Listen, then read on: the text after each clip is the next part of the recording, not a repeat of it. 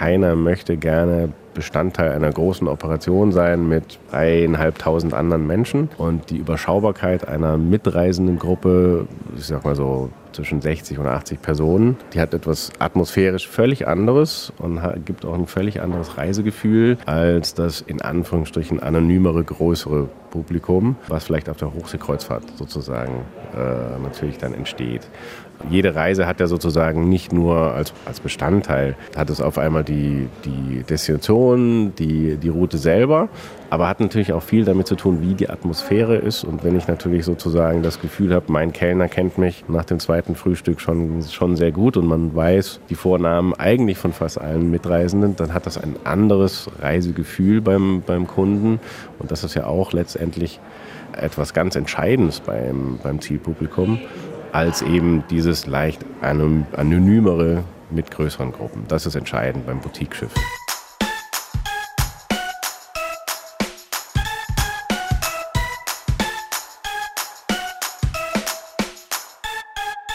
Das ist Tim Starke, er ist Geschäftsführer von Tourgau Travel Deutschland. Der Name deutet es aber an, Tourgau liegt in der Schweiz und Tourgau Travel nennt sich Pionier für weltweite Flussreisen. Hier wie dort. Deutsches Reiseradio und Podcast 222 mit Rüdiger Edelmann und wir gehen heute aufs Wasser, auch wenn das touristisch nicht mein Fachgebiet ist. Seit rund einem Jahr ist Tourgau Travel auch in Deutschland direkt vertreten. Grund genug, mit Tim Starke darüber zu reden, was denn nun Boutique-Schiffe sind und vor allem, was denn ausgerechnet Schweizer prädestiniert, aufs Wasser zu gehen, wo es doch vermeintlich nur Berge in der Schweiz gibt. Das genau ist auch meine erste Frage an Tim Starke. Das ist durchaus richtig. Um es ein bisschen zu abstrahieren, Tourgau Travel ist in der Schweiz selber eine Marke, die natürlich bekannt ist. Es gibt auch noch ein anderes Unternehmen mit dem Namen Tourgau im Namen selber. Die sind auf dem deutschen Markt schon ein bisschen länger unterwegs. Um auf die Frage, wie kommt es, dass die Schweizer, die ja meistens für Berge bekannt sind, jetzt für Flüsse sozusagen stehen, ist, hat natürlich auch damit zu tun, dass beispielsweise große Flussreedereien in Basel ansässig sind und natürlich dann auch auf dem deutschen Markt sich, äh, sich tummeln und Schiffe betreiben. Und das hat eine lange Tradition. Und das ist im Falle von Tourgau Travel, die zwar als Marke jetzt seit grob seit Juni 22 auf dem deutschen Markt präsent ist und jetzt auch erstmals mit dem 23er Katalog eine eigene Kollektion rausgegeben hat auf dem Markt. Ist es aber trotzdem so, dass die Produkte an sich und die Kreuzfahrten und die Schiffe, die waren vorher schon in Deutschland sozusagen präsent. Das ist nichts Neues, aber eben nicht unter dem eigenen Namen Tourgau Travel, sondern immer über Partner. Also ich schließe daraus, das Produkt gab es schon, nur die Marke, das Marketing und vielleicht auch die programmliche Philosophie und Ausrichtung hat sich ein bisschen verändert.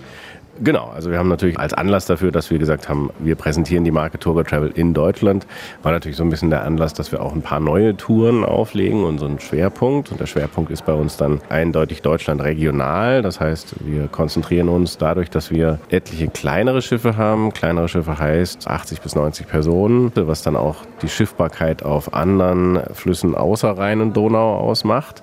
Da haben wir ein bisschen unseren Fokus drauf gelegt und haben natürlich dann zum Markteinstieg so ein bisschen was Neues auch präsentiert. Ich komme nochmal auf die Schweiz zurück. Die Schweiz ist ja nun, wenn es zum Beispiel um Gastronomie geht, wenn es um Hotellerie geht, weltberühmt. Jeder Koch und jeder Hotelmensch, der irgendetwas auf sich hält, ist stolz darauf, wenn er irgendwo in der Schweiz eine zusätzliche oder überhaupt seine Ausbildung machen konnte. Schlägt sich das denn auch jetzt auf die Schiffe nieder. Wenn ich bei Ihnen eine Flusskreuzfahrt buche, kann ich mich dann halt auch auf erhöhten Hotelkomfort und besonders leckere Mahlzeiten freuen. Das kann ich jetzt einfach mal rundweg bejahen natürlich. Ich, den Ball nehme ich gerne auf. Ich mache es aber trotzdem so, dass ich sage, wir gucken jetzt nicht primär, was macht die Konkurrenz, sondern wir vertrauen darauf, dass wir sozusagen in den letzten gut 25 Jahren, seitdem Tourga Travel mit der ersten eigenen ähm, Route im Schiffsbereich sozusagen unterwegs ist, dass das eine, eine lange und sozusagen eine kontinuierliche Schule war, was Qualität angeht, was Kundenzufriedenheit angeht. Darauf sind die Schweizer wirklich sehr fokussiert und haben dadurch auch abgeleitet, A, den Service, B, die Qualität und C, die Gastronomie an sich, also auch das, was geboten wird, von der Frische der Produkte von beispielsweise solchen Sachen wie die Weinkarte, die sehr, sehr umfangreich ist auf den Schiffen. Dieser Fokus auf Qualität und Gastronomie ist doch sehr, sehr gegeben bei den Schweizern, ja. Daraus schließe ich aber auch, dass Sie von der Zielgruppe her eher eine etwas ältere Klientel anstreben, die genau diesen Wert auf die Qualität legt und, das ist die Folgeerscheinung, natürlich auch bereit und in der Lage ist, diese Qualität zu finanzieren, weil ganz bestimmte Leistungen sind halt ohne höhere Preise nicht realisierbar. Qualität hat ihren Preis, das haben wir jetzt nicht erst seit der Pandemie gelernt, das wussten wir eigentlich schon vorher, ist in groben Zügen richtig, dass das sozusagen eine ältere Zielgruppe ist. Ist auch logisch, wenn wir sagen, wir fokussieren uns auf die, sagen wir Nebenflüsse. Das klingt immer so ein bisschen abwertend den armen Flüssen gegenüber, die nicht Rhein oder Donau sind. Das sind ja meistens diejenigen Reisen, die sozusagen von Leuten gemacht werden, die vorher schon mal eine Flussreise gemacht haben. Also es ist nicht die erste, die sie machen. Aber es ist eben nicht nur die ältere Generation, sondern wir haben auch so ein bisschen dadurch, dass wir bestimmte Themen mit einbeziehen, beispielsweise Fahrradtourismus, beispielsweise Genussreisen, ähm, durchaus auch ein bisschen das Interesse von Jüngeren geweckt. Und so kommt dann so ein bisschen der Megatrend Slow Travel, also ein bisschen diese Sache von wegen Langsamkeit und Nachhaltigkeit im Sinne von, man muss gar nicht so weit wegreisen, um einen entspanntes Urlaubsgefühl zu haben und was Neues zu entdecken. Das kann man auch im eigenen Land machen. Diese Themen überlappen sich und führen durchaus dazu, dass nicht nur ältere Generationen dazu, zu, zu uns kommt. Aber wenn man es natürlich über die gesamte Gruppe sieht, ja, das ist richtig. Bei dem, was Sie jetzt eben sagen, prallen natürlich eigentlich auch so ein bisschen zwei Welten aufeinander. Auf der einen Seite ist es Regionalität und Nachhaltigkeit im Sinne von nicht mehr so weit verreisen.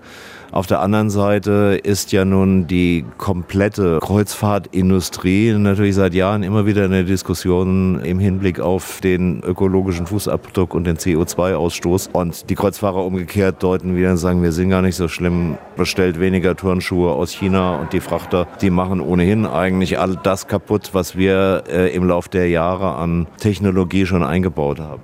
Naja gut, ähm, beteilige mich da jetzt nicht an den einzelnen Feldern. Man äh, findet genug, äh, genug Punkte, im, nicht nur im Urlaubs- und Reisebereich oder Ferienbereich, sondern eigentlich im Alltäglichen, das ist richtig. Aber einfach nur darauf einzugehen, den Unterschied zwischen einem kleinen Flusskreuzfahrtschiff mit 80 Personen gegenüber einem 4000 Personen Schiff, was auf Hochsee äh, unterwegs ist, wo natürlich A Platz, B Energieverbrauch und C Ressourcen eine ganz andere Dimension hat. Das möchte ich dann doch nochmal sozusagen da den Unterschied sehen. Und wir richten unsere Kollektion, das haben wir auch im Vorfeld zum Markteintritt in Deutschland gesagt, durchaus darauf aus, dass wir sagen, grob 80 Prozent unseres Portfolios, was wir für Deutschland haben, ist beispielsweise ohne Fluganreise. Also es ist alles innerhalb, entweder innerhalb Deutschlands oder mit Zug innerhalb Europas durchaus ganz bequem erreichbar. Heißt nicht, dass wir nicht auch Entdeckerfahrten in Asien haben, aber das ist eben sozusagen ein Komplementär und nicht unser Hauptprodukt.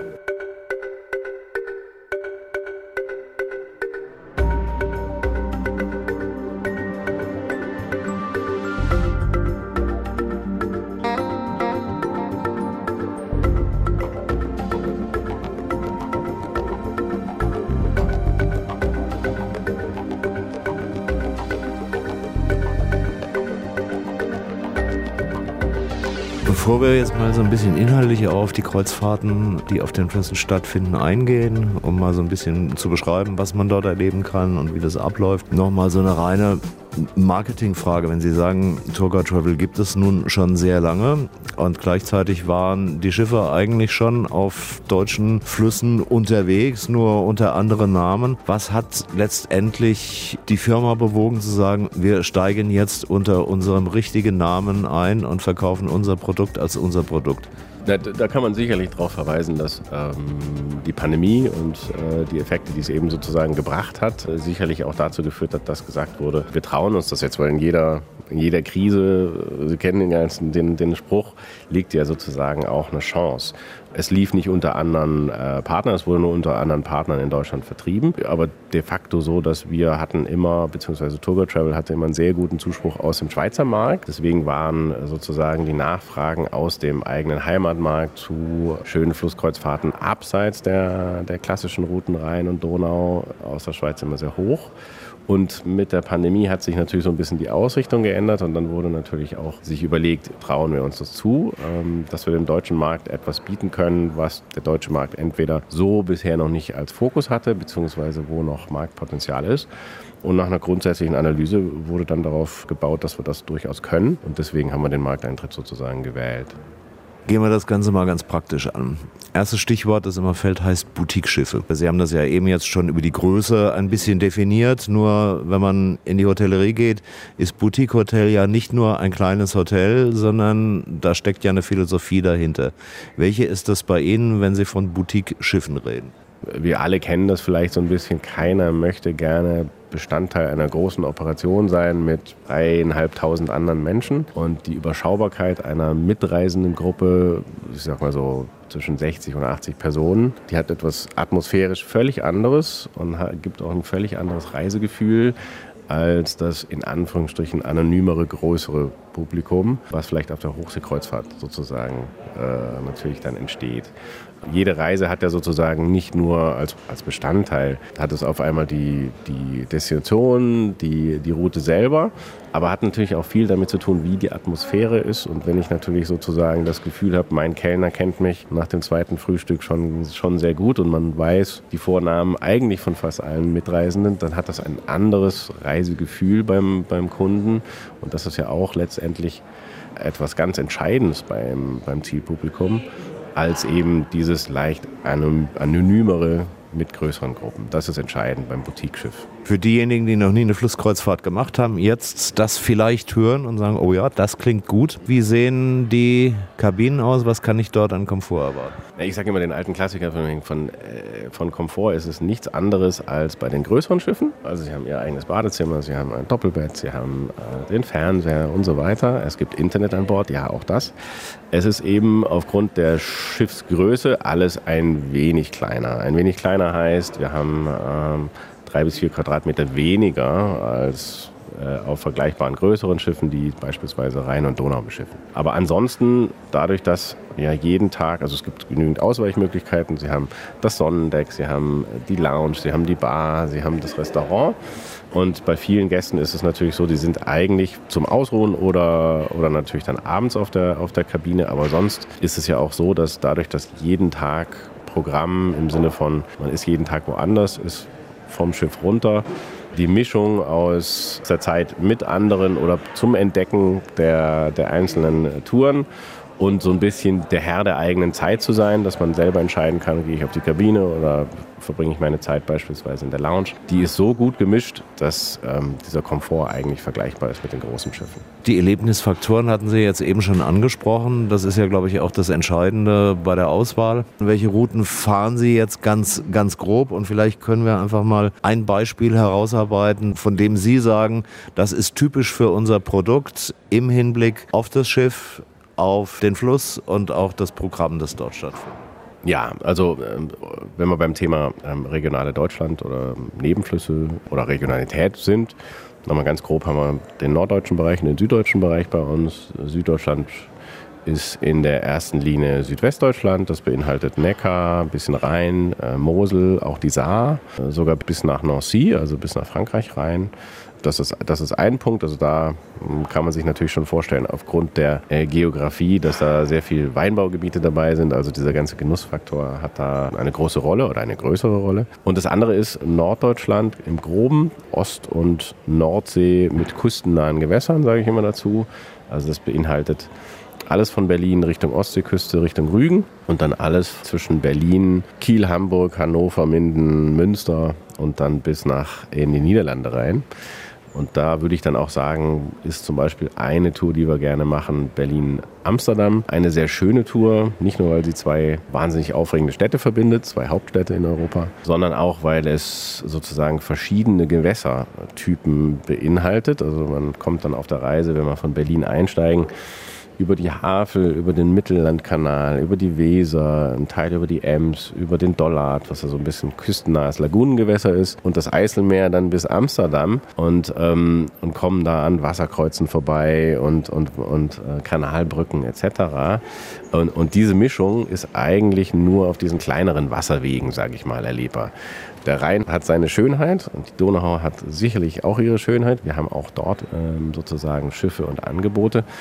Aber dieses Wechselhafte und dieses Unbekanntere, das ist wirklich nur sozusagen auf den kleineren Wasserwegen. Da haben wir dann auch die Technik mit den ganzen vielen Schleusen, Wir haben Schiffshebewerke, die immer so ein kleines Highlight sind, meistens bei den Herren.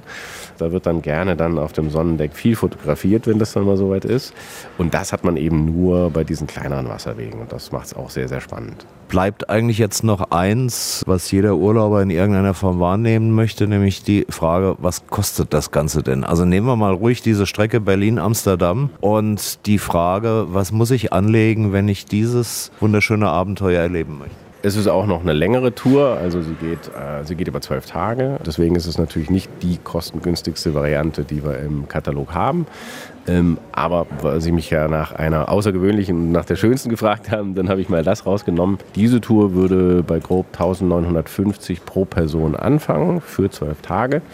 Da käme dann noch dazu ein Ausflugspaket, so Sie es im Vorhinein buchen wollen. Man kann das aber auch individuell sozusagen während der Reise äh, sich fragen, ist mir heute nach Ausflug oder möchte ich heute mal äh, sozusagen auf eigene Faust entdecken. Getränkepaket ist auch optional. Das wäre dann sozusagen auch nochmal ähm, dazu zu rechnen. Also mit grob 2000 Euro pro Person für zwölf Tage, denke ich, sind wir im Rahmen. Aber es geht, um Ihnen die Chance wenigstens offen zu lassen, es geht auch günstiger. Es geht durchaus auch günstiger. Also ähm, unter 1400 Euro oder wenn ich sogar sage, ähm, wir haben eine schöne Kreuzfahrt auf der Moldau. Ist ja auch ein Fluss, der nicht immer gleich bei den Gästen so als Flussfahrt oder als Fluss, auf dem groß geschippert wird, wahrgenommen wird. Da sind wir dann bei 999 Euro pro Person als Startpreis auf dem Hauptdeck und das ist durchaus ein Rahmen, den äh, wollen wir uns doch auf die Fahnen schreiben.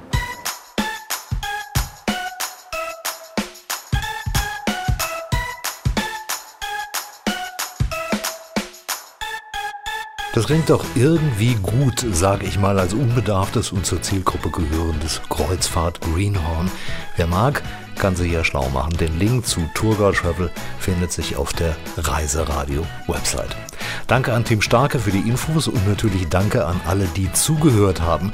Wie immer, bitte abonniert doch wahlweise unsere Website und auf jeden Fall die Podcasts bei Spotify, Amazon Music, Google und Apple Podcasts und einigen Portalen mehr sowie als RSS-Feed auf der Homepage. Infos über neue Stories gibt's regelmäßig auch bei Facebook, Insta, Twitter und auch sonst in der Social Media Landschaft. More to come, da war ja IPW 2023 der Umschlagplatz für den Tourismus in die USA. San Antonio, Texas rief und ich war dort. Davon mehr in der nächsten Ausgabe. So long und bye bye.